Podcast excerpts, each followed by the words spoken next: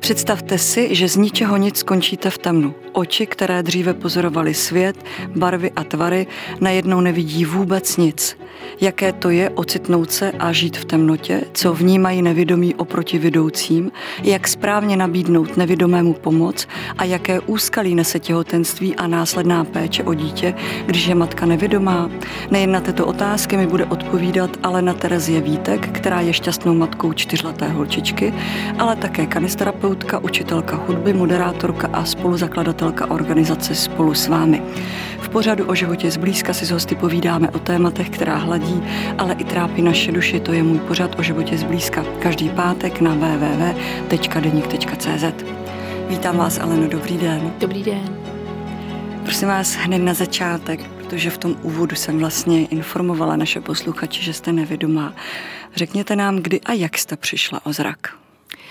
Já jsem se narodila v polovině sedmého měsíce spolu s mým bratrem. Eh, mamka tenkrát vůbec netušila, že má dvě děti a um, protože jsme se narodili brzy, tak jsme museli do inkubátoru oba dva a mě tam teda bohužel z velké části spalili sítnici, ale rozhodně nejsem první případ, komu se to stalo. Bohužel v, v tom roce se to dělo dost často.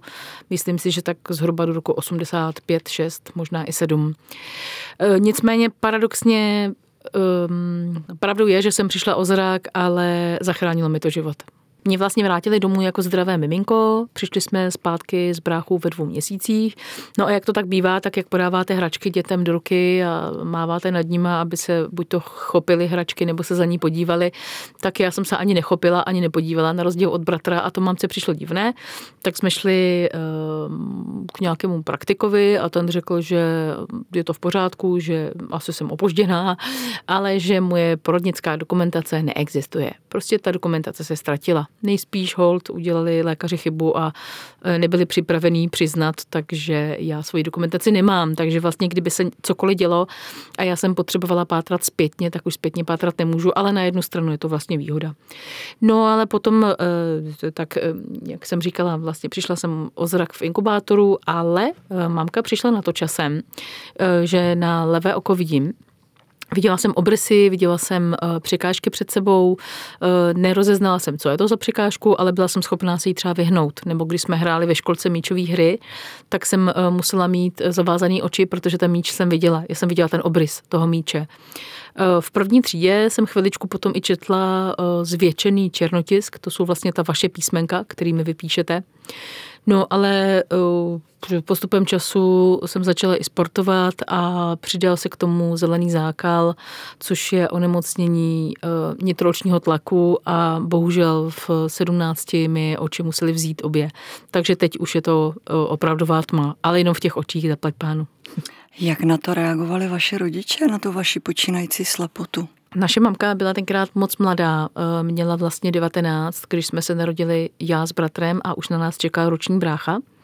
Takže mamka eh, to měla strašně složitý, protože zaprvé byla sama, táta od nás na chvíli odešel, pak se vrátil a za druhé měla tři děti byla mladička a dvě děti z toho byly s postižením. Já jsem neviděla a brácha měl jednu ruku a jednu nohu o 3 cm kratší, takže vlastně dětská mozková obrna, kterou naštěstí už teda rozchodil, máma s ním cvičila Vojtovku, říkala, že nebylo nic horšího, než vidět to dítě plakat, ale díky tomu, že to vydržela a zatla zuby, tak brácha dneska chodí a vlastně to vůbec na něm nepoznáte. No a my jsme byli vlastně tři děti, maličký děti, eh, do toho dvě s postižením a máma zůstala sama. Ona se vždycky o nás bála, vlastně celý život eh, se bála o to, jaké to bude. A bála se i o toho staršího bráchu, který byl zdravý, bála se i o ségru, která se pak narodila, nás je pět. A ona se vlastně celoživotně bála o nás, ale bylo to takové to přirozené a já si vzpomínám na to, jak ona říkala, počkáš, budeš mít svoje děti, pochopíš, jaký to je se o někoho bát. A má pravdu. Takže mámka to nesla hodně špatně, ale musela s tím bojovat, nedá se nic dělat, prostě byli jsme tři, Narodili jsme se a mamka, když jsme se pak bavili zpětně, tak říkala, že by se nikdy jinak nerozhodla, že kdyby jsme se narodili i třikrát za sebou takhle postižení, takže by si nás nechala. Ve svém medailonku, který máte na svých internetových stránkách, eh, jste napsala, Už jako malé vystrašené dítě jsem každý týden v neděli odpoledne odjela a vracela se v pátek. Vztah s maminkou to bohužel poznamenalo nevratně. Přetržení pupeční šňůry cítím velmi intenzivně a neustále na tom pracuji, abych odpustila a vyrovnala se s tím. Kolik vám bylo let a odpustila jste mamince? Eh, mně byly opravdu čtyři, když jsem šla do materské školky. Školka byla vzdálená 80 kilometrů, takže neexistovala žádná varianta toho, abych se prostě ráno umístila do školky a odpoledne šla domů. To prostě nešlo, protože to bylo hodně daleko. Eh, na jednu stranu si myslím, že je moc dobře, že jsem prošla tím eh, vzdělávacím systémem pro zrakově postižené. Na druhou stranu bylo to opravdu v raném věku a myslím si, že dítě patří k mámě nepatří odloučit.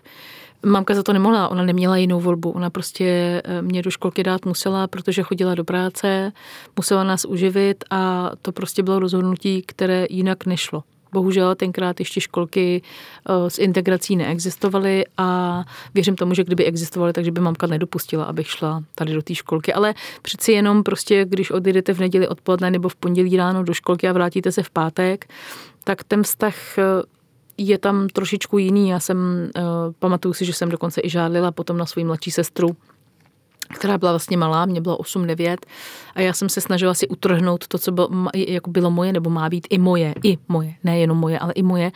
A vlastně to nikdy nešlo, protože já jsem v, eh, té škole eh, vzdálené zůstala strašně dlouho a vztah to narušilo, to je pravda. Mám pocit, že nám tu pupeční šňůru opravdu někdo přistihl strašně brzy. A co se týče, já, já jsem vlastně odpustila dávno, protože to byla jenom taková ta dětská křivda, proč mě berte od maminky, ale dneska vím, že to jinak udělat nemohla.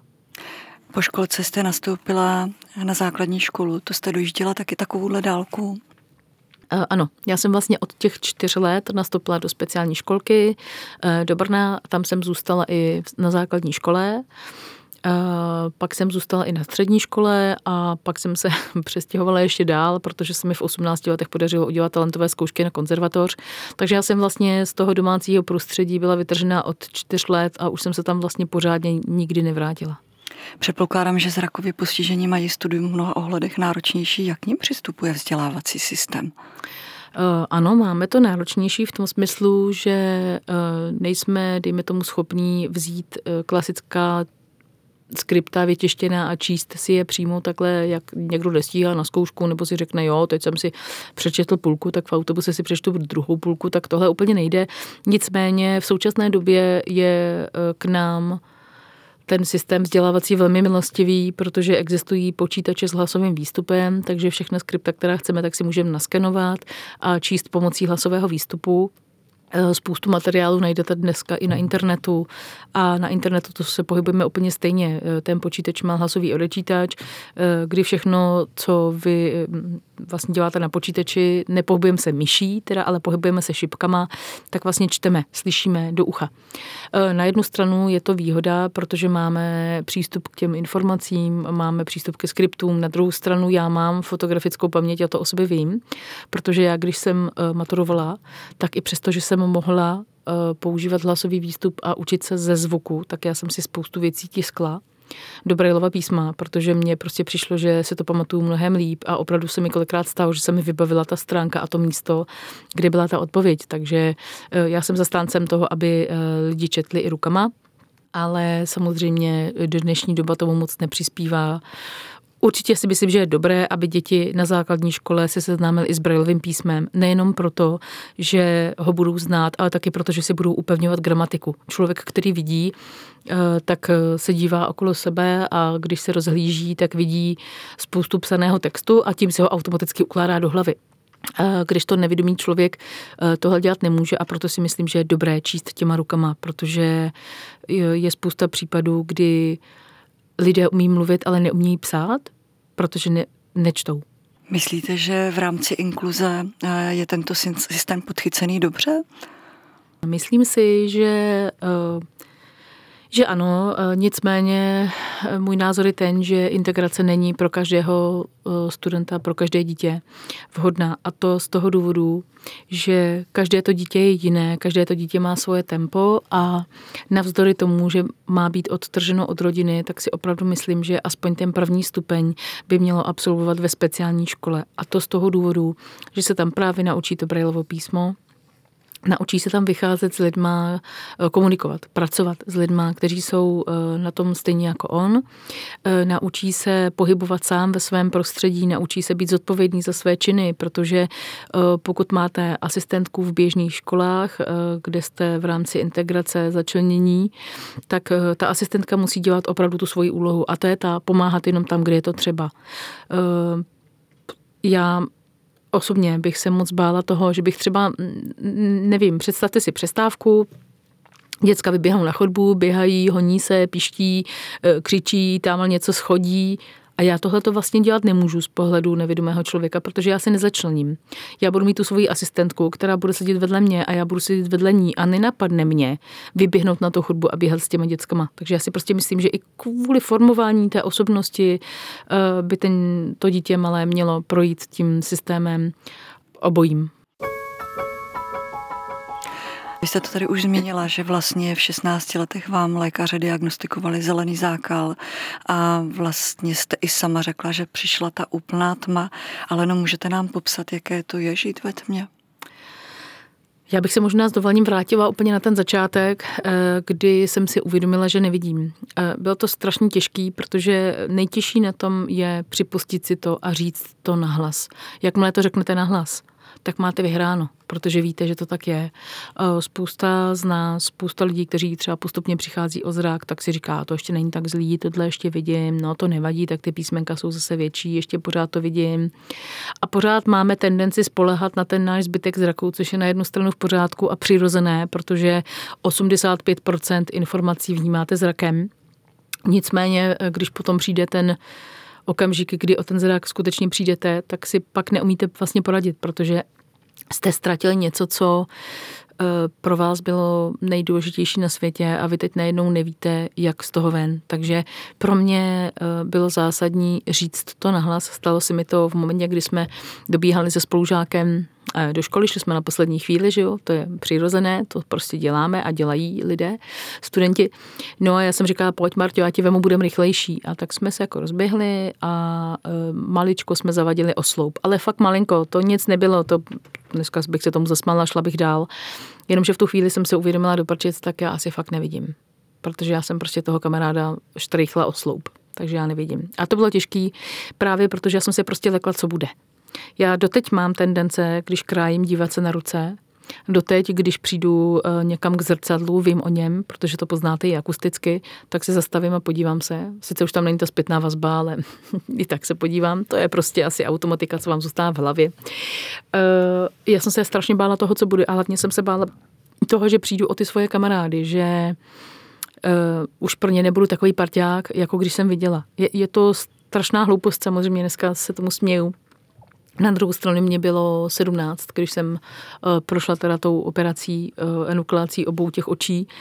A to byl zrovna věk, kdy člověk má užívat hlouposti, má dělat i chyby, aby se trochu poučil, má si to trochu užít a já jsem vlastně přemýšlela, co bude dál. Eh, další věc, že jsem prostě musela vzít do ruky bílou hůl, a bílá hůl pro mě byla součástí, já jsem s ní chodila, ale nemusela jsem ji používat technicky tak dokonale jako eh, teď právě. A to pro mě bylo těžké, já jsem se za ní vlastně i styděla a říkala jsem si, jo, to je super, teď si vemu tu hůl a všichni budou vidět, že jsem slepá, že jo a to, to, tak se mi to vařilo v té hlavě.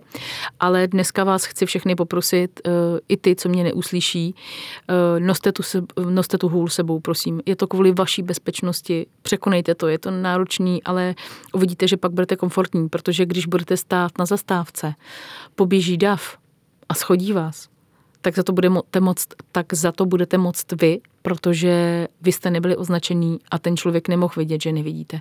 Takže se toho nebojte, je to jenom bílá hůl a on vám ve výsledku nakonec pomůže.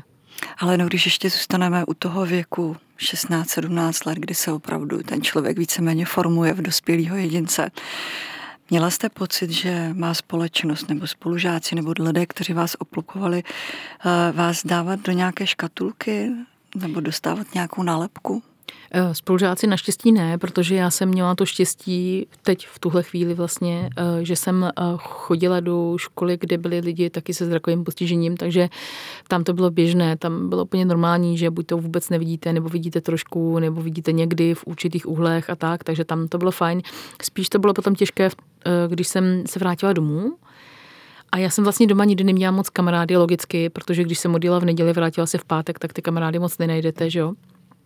A o víkendu uh, jsme dělali úkoly a já jsem spíš chtěla být i s mámou a moji bratři byli to kluci, že on, tak co oni by tahali někam holku, že ještě nevidí, se s ní bude někde tahat, ještě se ztratí, takže já jsem ty kamarády moc neměla, ale přece jenom v těch 16-17 letech už se uh, ty lidi tak přirozeně začali nabalovat a ano, Eh, doteď se mi stává, že jsem začlenovaná do skupiny lidí, kteří nevidí a myslím si, že to je strašná chyba, protože jasně, ano, mám ten handicap, nevidím, patřím do té skupinky, ale nemyslím si, že je potřeba mě někam začlenovat, protože já sama moc dobře vím, kam patřím. Vy jste, Aleno, eh, kromě toho, že jste nevědomá, tak máte ještě spoustu dalších eh, přidružených nemocí a kromě toho vám i lékaři řekli, že jste neplodná.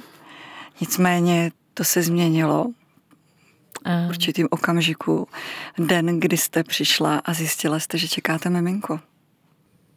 Já si do dneška pamatuju, jak jsem uh, držela v ruce ten těhotenský test, seděla jsem na podlaze, teď se mi rozklepaly ty kolena. A říkala jsem si tak, a to je teda opravdu ale průšvih, strašný průšvih, protože já, já v 37, když jsem stará, Teď nevidím, teď mám cukrovku a mám jiný postižení a, a teď já nestojím pevně na nohou. Já? No a nakonec jsem to já, kdo vychovávám čtyřletou dceru a jsem za to strašně ráda. Je pravdou, že opravdu ten první moment jsem se strašně lekla. Strašně lekla, ale tak trvalo mi asi dvě, tři minuty, než jsem se oklepala. A pak jsem si prostě řekla, že tenhle boj chci vyhrát a vyhrála jsem ho. Mě hrozně fascinuje, jak jste na úplně první místo dala myšlenku jsem stará. Ne, jsem slepá, ale jsem stará. úžasný. no jasně, já jako to svoje zrakové postižení neberu, nebo ten handicap, to omezení eh, neberu, takže je to věc, kterou bych se měla zabývat prvotně. Je to prostě uh, situace, se kterou se musím srovnat, je to moje součást a tak to je. Jak reagoval na to, že jste těhotná váš partner? No, eh, partner ze začátku byl takový zaskočený, protože přece jenom jsme to nečekali ani jeden z nás. Eh, my jsme si eh, prostě řekli, že si že se spojíme jinak než přátelsky, nedali jsme si pozor a vůbec nás nenapadlo, že se něco takového může stát. On ze začátku reagoval skrze pozitivně, byl nadšený, říkal, jo, tak to zkusíme, bude to složitý, bude to pro mě nová výzva, protože já nejsem jako zvyklý se s někým dělit a tak a zkusíme to. No a potom nějak to ochlazovalo, ochlazovalo, pak jsme se dokonce dostali do stavu, kdy jsme si uh, říkali hrozně ošklivé věci. Já bych je nerada jmenovala, protože si myslím, že když o tom mluvíte, tak jste ještě neodpustili a nezapomněli, takže já o tom mluvit nechci. Máme to za sebou, nicméně v současné době eh, moje dcera i její teďka jsou dobrý partiáci, našli si k sobě tu cestu a já jsem od začátku říkala, že to, co je mezi námi, mezi um, tatínkem Šarlotky a mezi mnou, tak to je mezi náma a to, co si vytvoří oni dva, tak to bude mezi nima. A tak to je a tak to zůstane. Jak na to, že čekáte miminko, reagovala vaše rodina, přátelé a kolegové? Hmm. Spousta lidí mě samozřejmě zrazovalo eh, z toho důvodu, že jsem bohužel a stále mám i jiné zdravotní komplikace. Takže se hodně báli, jak to zvládnu a eh, našla bych asi tak eh, hrstku lidí, kteří stáli při mně. Já s dovolením budu jednoho jmenovat, protože bez toho by to nešlo. Můžu? No určitě. Já bych ráda jmenovala svoji kamarádku Evu, a která, um, vzpomínám si, jsme takhle seděli, uh, každá ve svém domě a já jsem jí najednou úplně tak z nenadání napsala, hele Evi, prosím tě, já bych uh, potřebovala se poptat po nosítkách na, na děti. Ono tak jako odpověděla, no tak jo, tak super a jaký bys chtěla a tak. A já říkám, já tomu vůbec nerozumím, já bych se potřeboval podívat. A, a tak jsme se nějak dostali o klikou k tomu, že teda to nosítko bude pro mě. A já mám pocit, že Eva byla ten člověk, který se mnou šel od začátku, asi toho, já nevím, devátého týdnu, až vlastně doteď. Se mnou prožíval to období a prožíval ho se mnou intenzivně a ona byla ta, kdo mě nezrazoval a kdo říkal, Eh, to zvládneš, protože ty to zvládnout chceš. Eh, pamatuju si, když jsme se šli podívat na to nosítko, tak jsme vystupovali z auta. Eh, Eva měla 14 dní před porodem, já jsem byla nějaký, já nevím, 12. týden třeba těhotná a Eva stála proti mně a říká, prosím tě, Ajo, a koupíme ho hned nebo počkáme? A já jsem říkala, Evi, hned co budeme čekat na to, že to nevíde? Huh, já se nadechnu, takže doteď vím, že to bylo pro mě velmi intenzivní. Eh, kdo potom se mnou prožíval to těhotenství, byla moje rodina. Bohužel mamka teda ne, ale mamka, kdyby mohla, tak eh, by se vznášela na obloze a ona se určitě vznášela, protože mamka už sedm let s náma není. Teď to bude sedm, sedm let.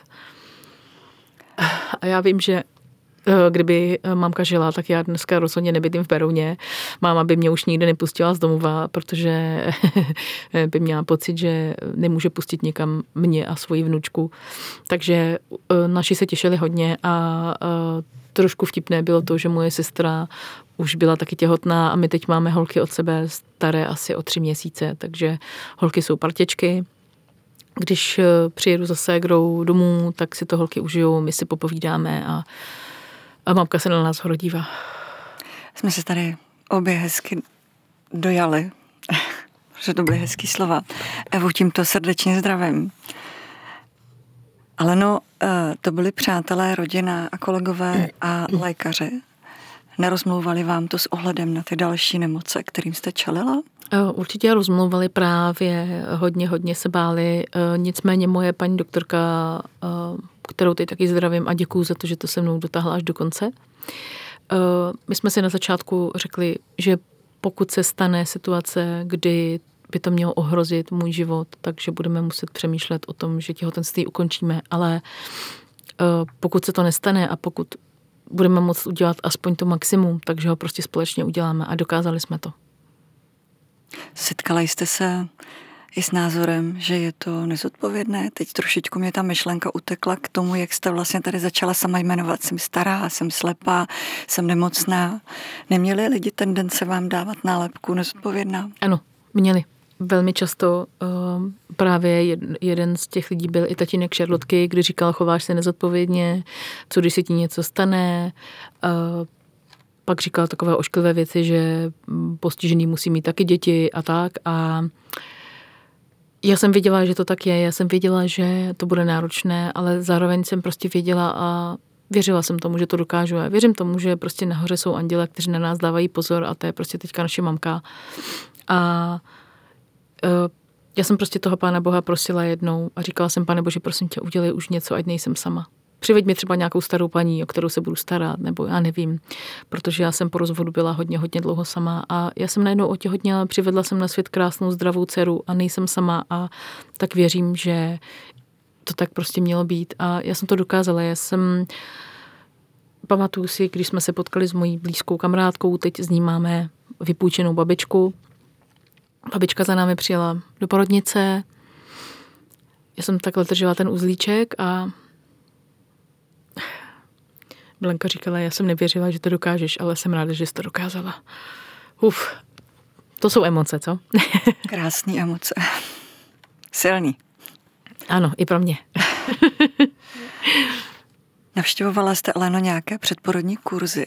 Je potřeba, nebo doporučili vám vlastně lékaři, aby potom vlastně v následný ty péči jako nevědomá jste to všechno zvládla? to bylo velmi vtipné. Právě zase Blanka se zasloužila o to, že já jsem uh, takovým částečným kurzem prošla. Uh, absolvovala jsem ho v Tiflo servisu uh, v Praze, kde za mými zády stála Olga Brujánková. Uh, ještě jednou moc děkuju. Ona mi strašně věřila a vůbec nechápu, jak se to stalo, ale když jsem si poprvé vzala kočárek do ruky, eh, já jsem měla svůj kočárek, v kočárku byla vypůjčená Uršula, to je taková panenka, která má asi 3,5 kilo a je to um, v podstatě maketa miminka, akorát nepláče a, a tak. A, a jeli jsme s tím kočárkem a vlastně nevědomý člověk, když veze kočárek, tak je ideální, pokud ho teda vozí, ne každý vozí kočárek, většina eh, nevědomých lidí nosí v nosítkách, ale já jsem vozila i kočárek a když jdete s kočárkem, tak ho musíte mít za zády. A to z toho důvodu, abyste si mohli před sebou mapovat prostor holí, abyste viděli, kam jdete. Protože tam, kam se vyjdete vy, se musí vejít zákonitě i ten kočárek.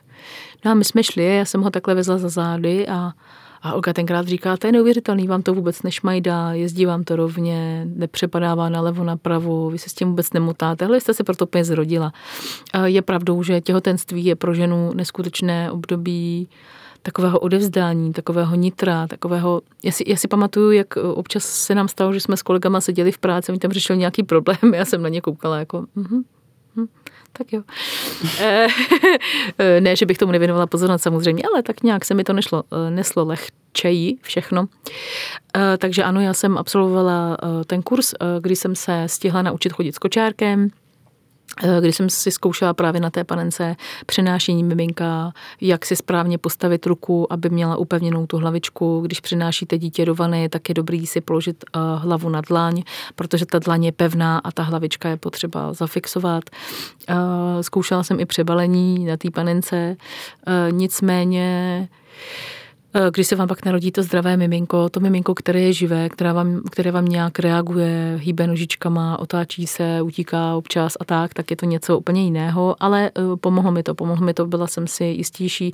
Nicméně ten instinkt matek je úplně stejný, uh, tak jako jestli vidíte, nevidíte, máte nohy, nemáte nohy, ten instinkt je tam nastavený od přírody naprosto v pořádku a dobře. Takže věřím tomu, že i ten instinkt udělal svoje, abych to všechno zvládla. A hlavně, eh, proč říkám částečný, protože já jsem vlastně už ve 32. týdnu musela ležet v porodnici, protože jsem měla špatné krvinky a, a krev, takže bylo potřeba mě hlídat. Vy jste nakonec Šarlotku porodila předčasně, vlastně stejně jako jste byla vy. Bála jste se, že by se mohla situace s tím inkubátorem opakovat? Já samozřejmě chápu, že ta časová posloupnost, že tam je ten skok veliký, ale napadla vás tato myšlenka? No je pravdou, že když jsem přišla do porodnice ve 32. týdnu, tak vlastně každý den nade mnou vysel takový ten pomyslný meč toho, tak a dneska už půjdeme rodit a já jsem vlastně vůbec nevěděla, kdy půjdu rodit, takže tři týdny jsem tak jako každý den ráno slýchala, hele, tak nabereme krev a uvidíme, jo, dobrý, ještě to je dobrý. No, teď se nám to trochu zvedá, tak uvidíme, třeba už zítra půjdeme. Ne, teď je to dobrý, tak ještě to zkusíme za dva dny a takhle.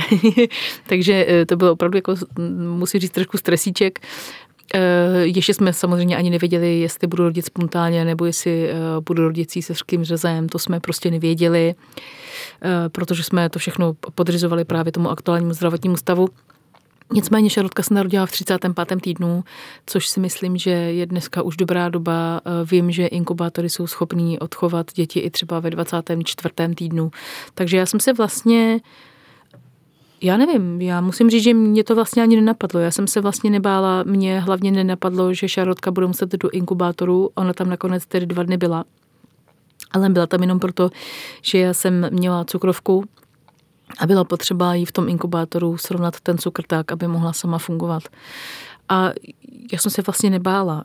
Já jsem věděla, že eh, oči budou v pořádku, nebo protože já to nemám dědičné, takže toho jsem se nebála. A věděla jsem, že eh, ta dnešní doba je tak napřed, že se nemá co stát. Stává se, že maminky po porodu trpí poporodní depresí nebo úzkostí, obavou, jestli mateřství zvládnou. Pocítila jste něco podobného? Měla jste pochybnosti, jestli jako nevědomá a vlastně i nedobře slyšící maminka všechno zvládnete? Já jsem se vlastně bála eh, toho prvního dne nebo té první noci, až přijdu domů a budu sama. My jsme s Šarlotkou museli zůstat ještě 14 dní v porodnici, protože to tak chtěli a rozhodli. Eh, bylo to těžké pro mě pochopit, ale nakonec jsem se s tím smířila. Pochopila jsem to tak, že jsme byli ještě 14 dní v porodnici a vlastně pořád za námi někdo stál pořád se někdo díval, jestli to dělám správně, pořád mi někdo kontroloval.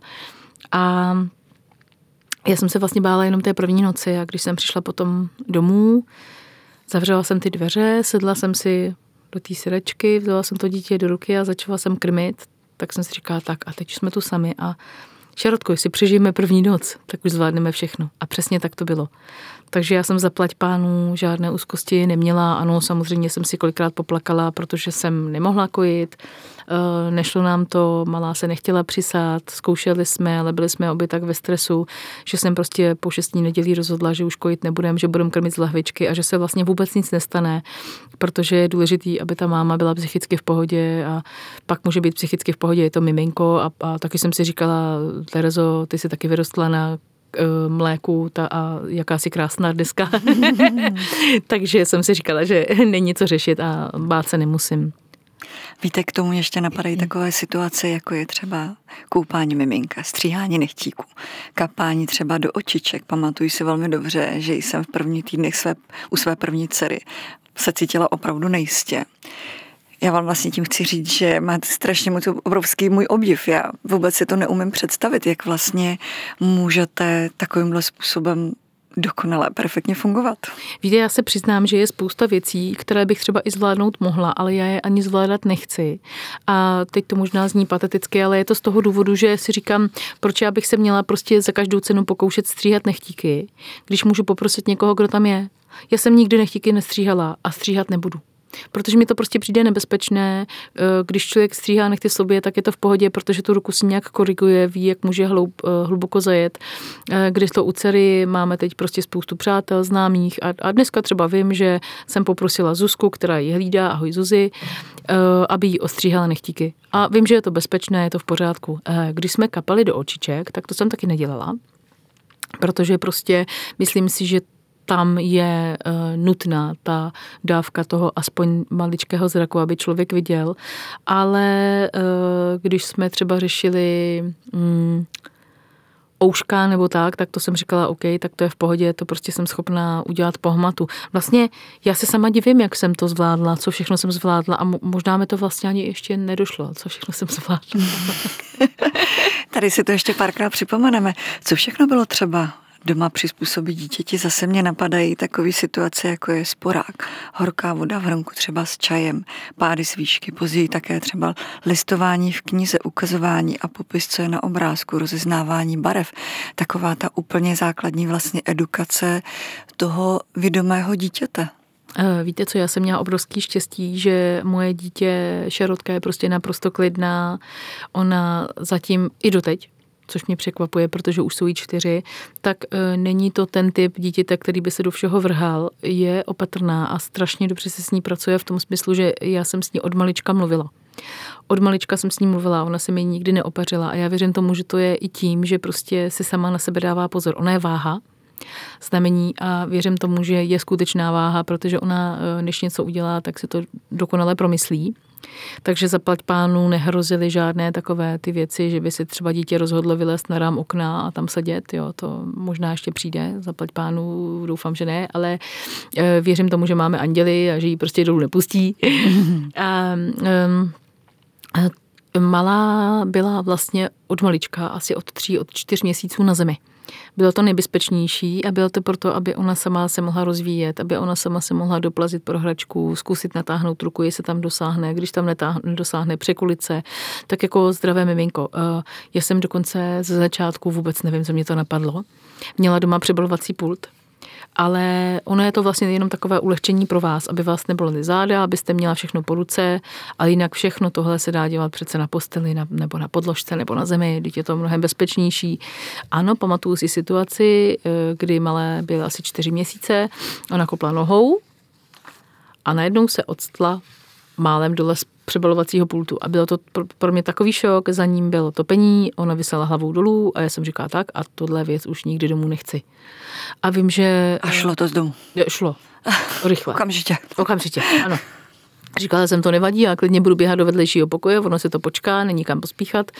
Eh, když mi něco bude chybět, dojdu si proto. Takže eh, Šarotka byla od malička na zemi a myslím si, že to bylo pro ní moc dobře, protože právě se mohla vyvíjet i tak, jak ona potřebovala.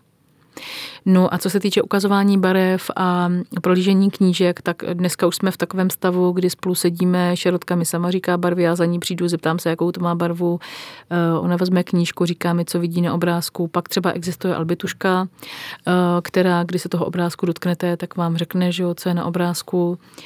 A pak existuje také možnost ty knížky aspoň na začátku popsat brailovým písmem, třeba s kratkama a postupně se učit. Ale já jsem měla obrovskou výhodu, že mě eh, po porodu navštěvovala moje dula Silvie, eh, kterou jsem získala díky štědrosti lidí v okolí. Prostě se na ní nazbíraly korunky a Silvie za nami mohla docházet, takže případně mohla pohlídat i přesně, já nevím, oprozený zadeček, nebo začervenalý očičko, nebo byla úplně prima, eh, protože já jsem s Šarotkou byla od malička sama, tak když přišla, to si do dneška pamatuju, jak jsem stála u žehlícího prkna, žehlila jsem, další prádlo v pračce, Sylvie přišla, zula se, podívala se do pračky, říká, já vám pověsím prádlo, jo, a nesu horkou polívku. Tak to bylo úplně neskutečný, protože ta důla tam není proto, aby vám pečovala o to dítě, ale aby pečovala i o vás.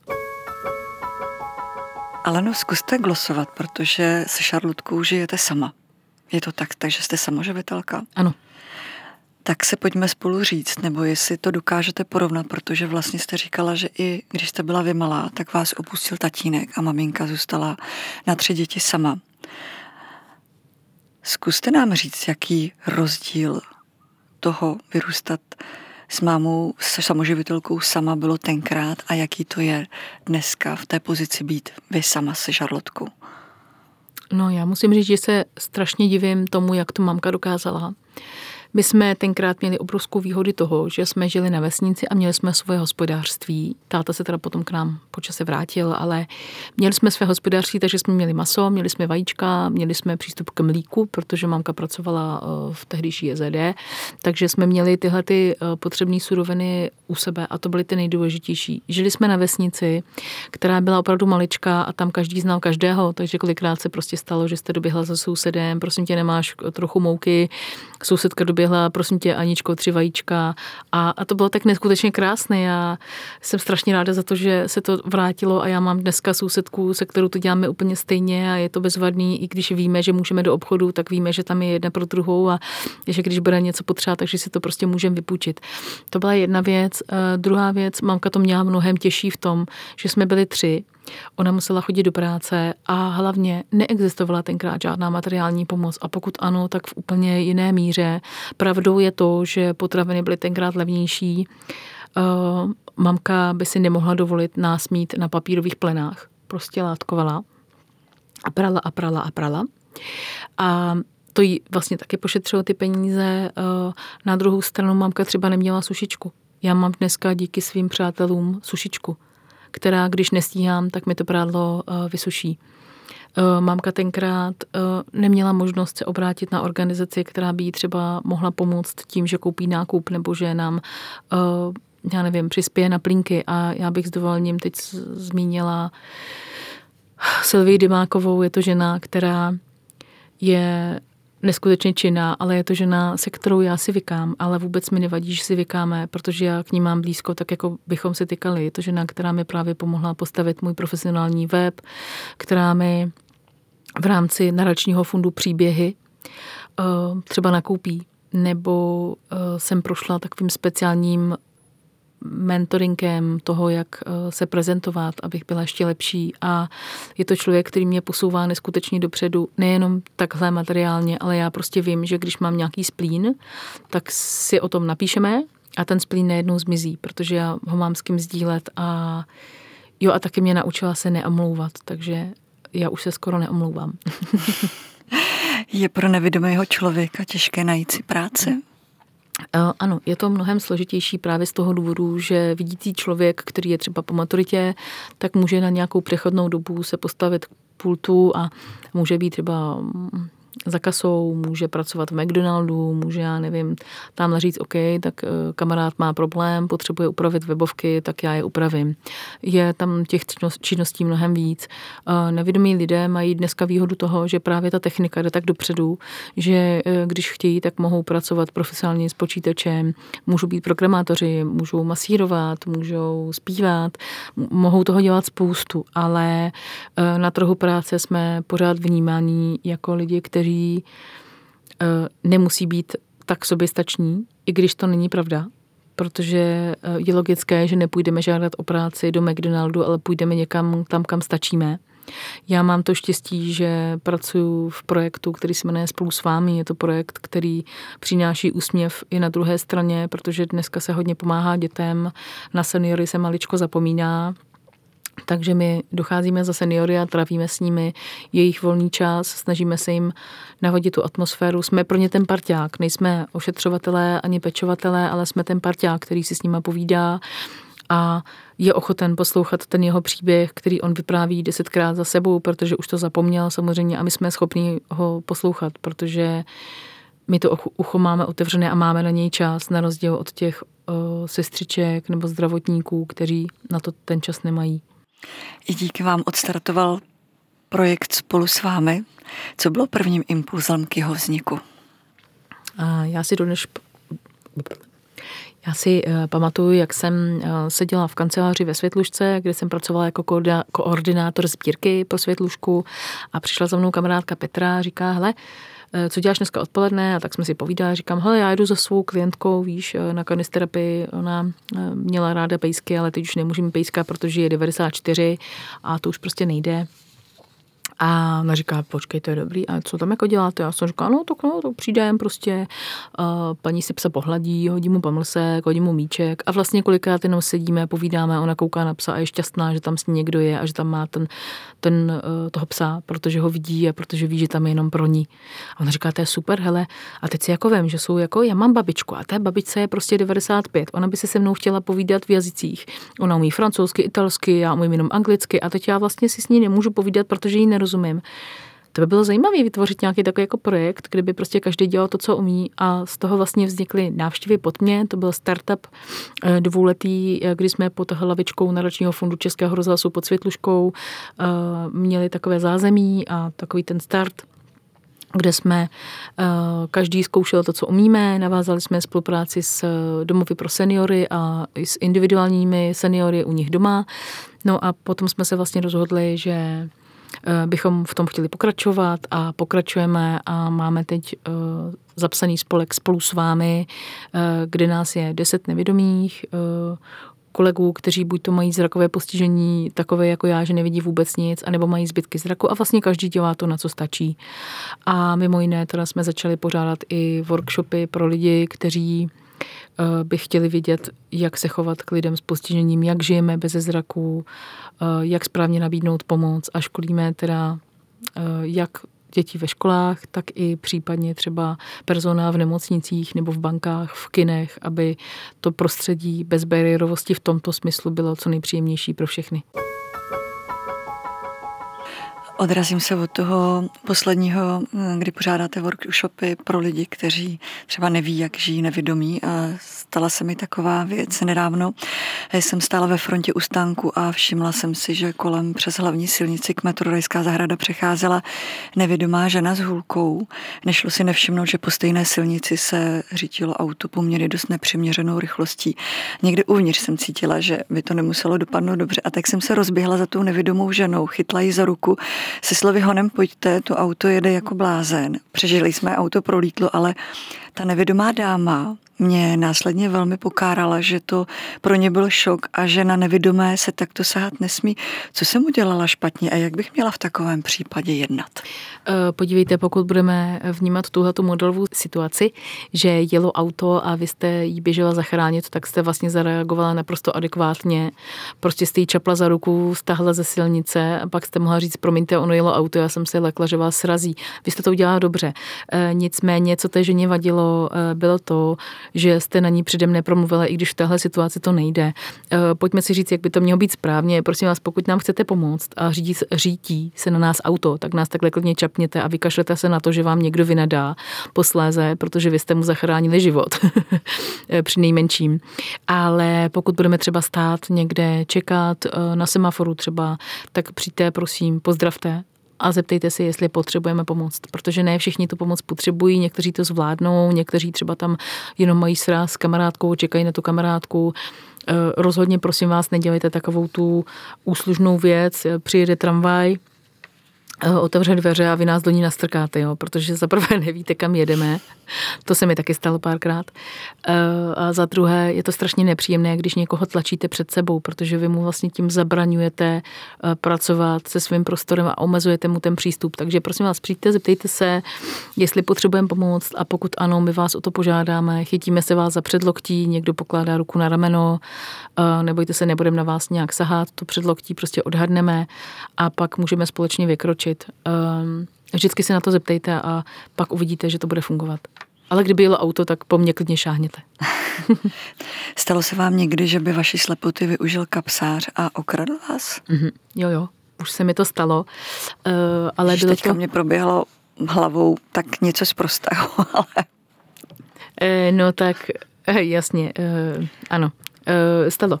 Já jsem stála v metru vůbec nevím, co mě to napadlo, taky samozřejmě moje blbost, úplná jako fakt hloupost, co člověka nenapadne, prostě dát si telefon do přední kapsy tele, uh, batohu, jo, prostě blbec, no. Uh, to taky není slušné, pardon, ale jinak se to říct nedá. No prostě jsem to udělala a uh, pospíchala jsem na autobus, šupla jsem ho tam a stála jsem prostě v davu a já jsem cítila takový zvláštní tlak, jak se na vás ty lidi jakoby tlačí, a říkala jsem si, no, tak někdo potřebuje vystoupit, to je v pohodě. A najednou jsem slyšela ty podpadky, jak běží. A říkala jsem si, ty jedna. E, no a mobil nebyl, takže jo, stalo se mi to. Ale e, samozřejmě to bylo i mojí chybou, protože e, od té doby samozřejmě už to nikdy neudělám a nikdy jsem si nedala e, telefon do přední kapsy. A pokud ano, tak pokud to aspoň trochu jde, tak buď to v kabelce, anebo mám batoh před sebou a nedávám ho na záda. Vzpomenete si na nějakou nejvíc nepříjemnou situaci, kterou jste musela řešit? Eh, vzpomínám si na to, když jsem císařským, císařským řezem porodila Charlotku, probudila jsem se, eh, byla u mě moje kamarádka, porodní asistentka Janička, která mi nahrála zvuk dítěte a bylo to něco tak nádherného, že vlastně tím, že jsme spolu nemohli být eh, hned po tom narození, tak eh, mi aspoň připravila ten zvuk a Šarotka na mě čekala v inkubátoru, pak jsme se samozřejmě shledali. Ale proč o tom mluvím? Mluvím o tom proto, že to byl neskutečný zážitek, který byl tak krásný, že na něho v životě nezapomenu, ale když jsem pak těch 14 dní zůstávala v porodnici, tak jsem každé sestře musela dokazovat to, že se o to svoje dítě postarám a pamatuju si situaci, kdy Eh, my jeho lékaři odmítli, mý eh, šarotku lékaři odmítli dát právě z toho důvodu, že řekli, my za ní máme zodpovědnost, co když vám spadne. Já jsem říkala, promiňte, ale mateřský instinkt přece velí, aby to dítě nespadlo. Když vy mi ho nedáte, tak já vám nebudu moc ukázat, že to spolu zvládneme. A dítě patří k mámě. Tohle prostě nikdy, prosím, nedělejte. Zkuste nám trochu věřit, zkuste nám připravit tu cestu, tu, ty podmínky tak, abychom to dítě mohli mít od začátku u sebe a věřte nám, protože my vám taky musíme věřit, když nám něco ukazujete. Tak to si vzpomínám, to bylo hodně nepříjemné, hodně intenzivní a um, když se malá vrátila z inkubátoru a přivezli na to klasické oddělení, tak já jsem sestřičku poprosila, aby mi šarlotku přivezla a já už jsem ji prostě nevrátila. Já jsem ji nepřivezla zpátky na to ošetřovnu. Já jsem řekla, že dítě patří ke mně a byla se mnou. A pamatuju si, že tenkrát sestřička přiběhla uh, do pokoje se podívat, jestli se nám teda daří a viděla, že ji přebalu na přebalovacím pultu a tak na mě vykřikla, co tam děláte na tom pultě. Jsem říkala, přebaluju dítě, to je normální, že jo? A ona uh, se zarazila, koukala na mě viděla, že to zvládnu a když jsem pak odcházela na další oddělení kvůli tomu dalšímu pobytu, tak ona byla ta, kdo přišla a omluvil se a řekl, promiňte, já jsem reagovala neadekvátně, já jsem se strašně lekla. Takže prosím vás, věřte nám, protože my vám musíme věřit taky. A není to snadné, ale když to uděláme společně, tak to dokážeme. Přemýšlela jste občas o tom, jaké by to bylo, kdybyste o zrak nepřišla? Mm, určitě ano. Přemýšlela jsem o tom, kdybych nepřišla o zrak, tak tady dneska spolu nesedíme. Eh, kdybych nepřišla o zrak, tak bych pravděpodobně nešla studovat hudbu, protože bych možná byla dětskou sestřičkou, to byl můj sen tenkrát, ale uh, mě vlastně vůbec nevadí, že nevidím. Uh, ano, jsou situace, kdy mě to mrzí, kdy třeba bych se hrozně ráda podívala na tu fotku mamky a řekla si, ty jo, to je celá já, nebo, nebo tak nějak, nebo se podívala třeba na Charlotku, jak sedí a usmívá se u pohádky, nebo uh, bych se podívala třeba i na sebe do toho zrcadla, ale jsou to věci, které jdou nahradit právě tím intenzivním kontaktem, tím, že jsme spolu, tím, že k sobě máme blízko a uh, kdybych dneska viděla, tak věřím tomu, že nejsem taková, jaká jsem teď. Šarlotka má dneska něco přes čtyři roky. Jak celou tu situaci vnímá ona? Šarotka, věřím tomu, že už od malička ví, že nevidím, protože ona byla takové to zvláštní miminko. To miminko neutíkalo, nepřevracelo se, byla neskutečně, neskutečně trpělivá, protože přeci jenom některé ty úkony trvají delší dobu. I to přebalní třeba namazání, nebo tak já jsem se to někdy užívala, že jsem mi nechala rozbalenou, tak jako klasicky, a seděli jsme a já jsem jí něco povídala, ona mi něco povídala a tak ale eh, Šarotka už od malička věděla, že je něco jinak, protože eh, když byla se mnou, tak na věci neukazovala. Eh, když byla s ostatními, tak na věci ukazovala. Když byla ještě maličká a nemohla na něco dosáhnout, tak se mě nějakým způsobem zavolala. Já jsem přišla, zvedla jí a ona se to podala. Jo, byla tam taková ta zvláštní synchronizace. Nebo když jsme si prohlíželi knížku, tak já jsem mi říkala, co tam je za obrázky, protože jsem si ty stránky třeba pamatovala a e, ona na ty obrázky neukazovala. Dneska jsme v takovém vztahu, kdy Šarotka mi moc pomáhá nejenom tím, že se mnou je a že je to můj parťák do života, že prostě vím, že tak, jak dlouho bude chtít, tak s ní budu, až nebude chtít, tak s ní už nebudu. Ale taky tím, že, já nevím, e, něco spadne a ona se prostě přirozeně zvedne a jde to sebrat, aniž bych jí o to řekla. A není to o tom, že to dítě pomáhá, protože musí, protože hele, eh, ty si to běž udělat, protože mámě se nechce, nebo teď běž já nevím tohle udělat, protože já na to nevidím. Je to proto, že to dítě to dělá automaticky. Ono to ani, eh, ty, děti, ty děti to neberou tak, že pomáhají. Oni prostě jdou a dělají to automaticky. Máme jednu hlídací tetu a ta teta říkala, že hlídala spoustu dětí, a že uh, ta naše šarotka je vepředu v tom smyslu, že dělá věci sama a dělá je ráda sama. A není to o tom, že jí člověk musí nutit. Ostatní děti třeba jim se nechce, nebo mají ty rodiče, kteří to za ně udělají a ty děti to vlastně neumí. Takže šarotka je trošku vyspělejší, ale je pravdou, že kdyby to udělat nechtěla, a prostě si jí nechtělo a seděla u pohádky a nehořelo to a já to nepotřebovala okamžitě, tak to prostě taky seberu sama. Takže tím chci říct, že uh, šarotka je mýma očima, ano, dneska už ano, uh, hlavně když třeba jdeme venku, tak už je schopná mi popisovat, co vidí okolo, je schopná třeba, když zabludíme, tak trefit domů, protože prostě zvolí jinou trasu, nevidí ten barák, takže to obede jinudy, já vůbec nevím, kudy jdeme, ale najednou jsme doma. Ale uh, je to proto, že to dělat chce, ne protože to dělat musí.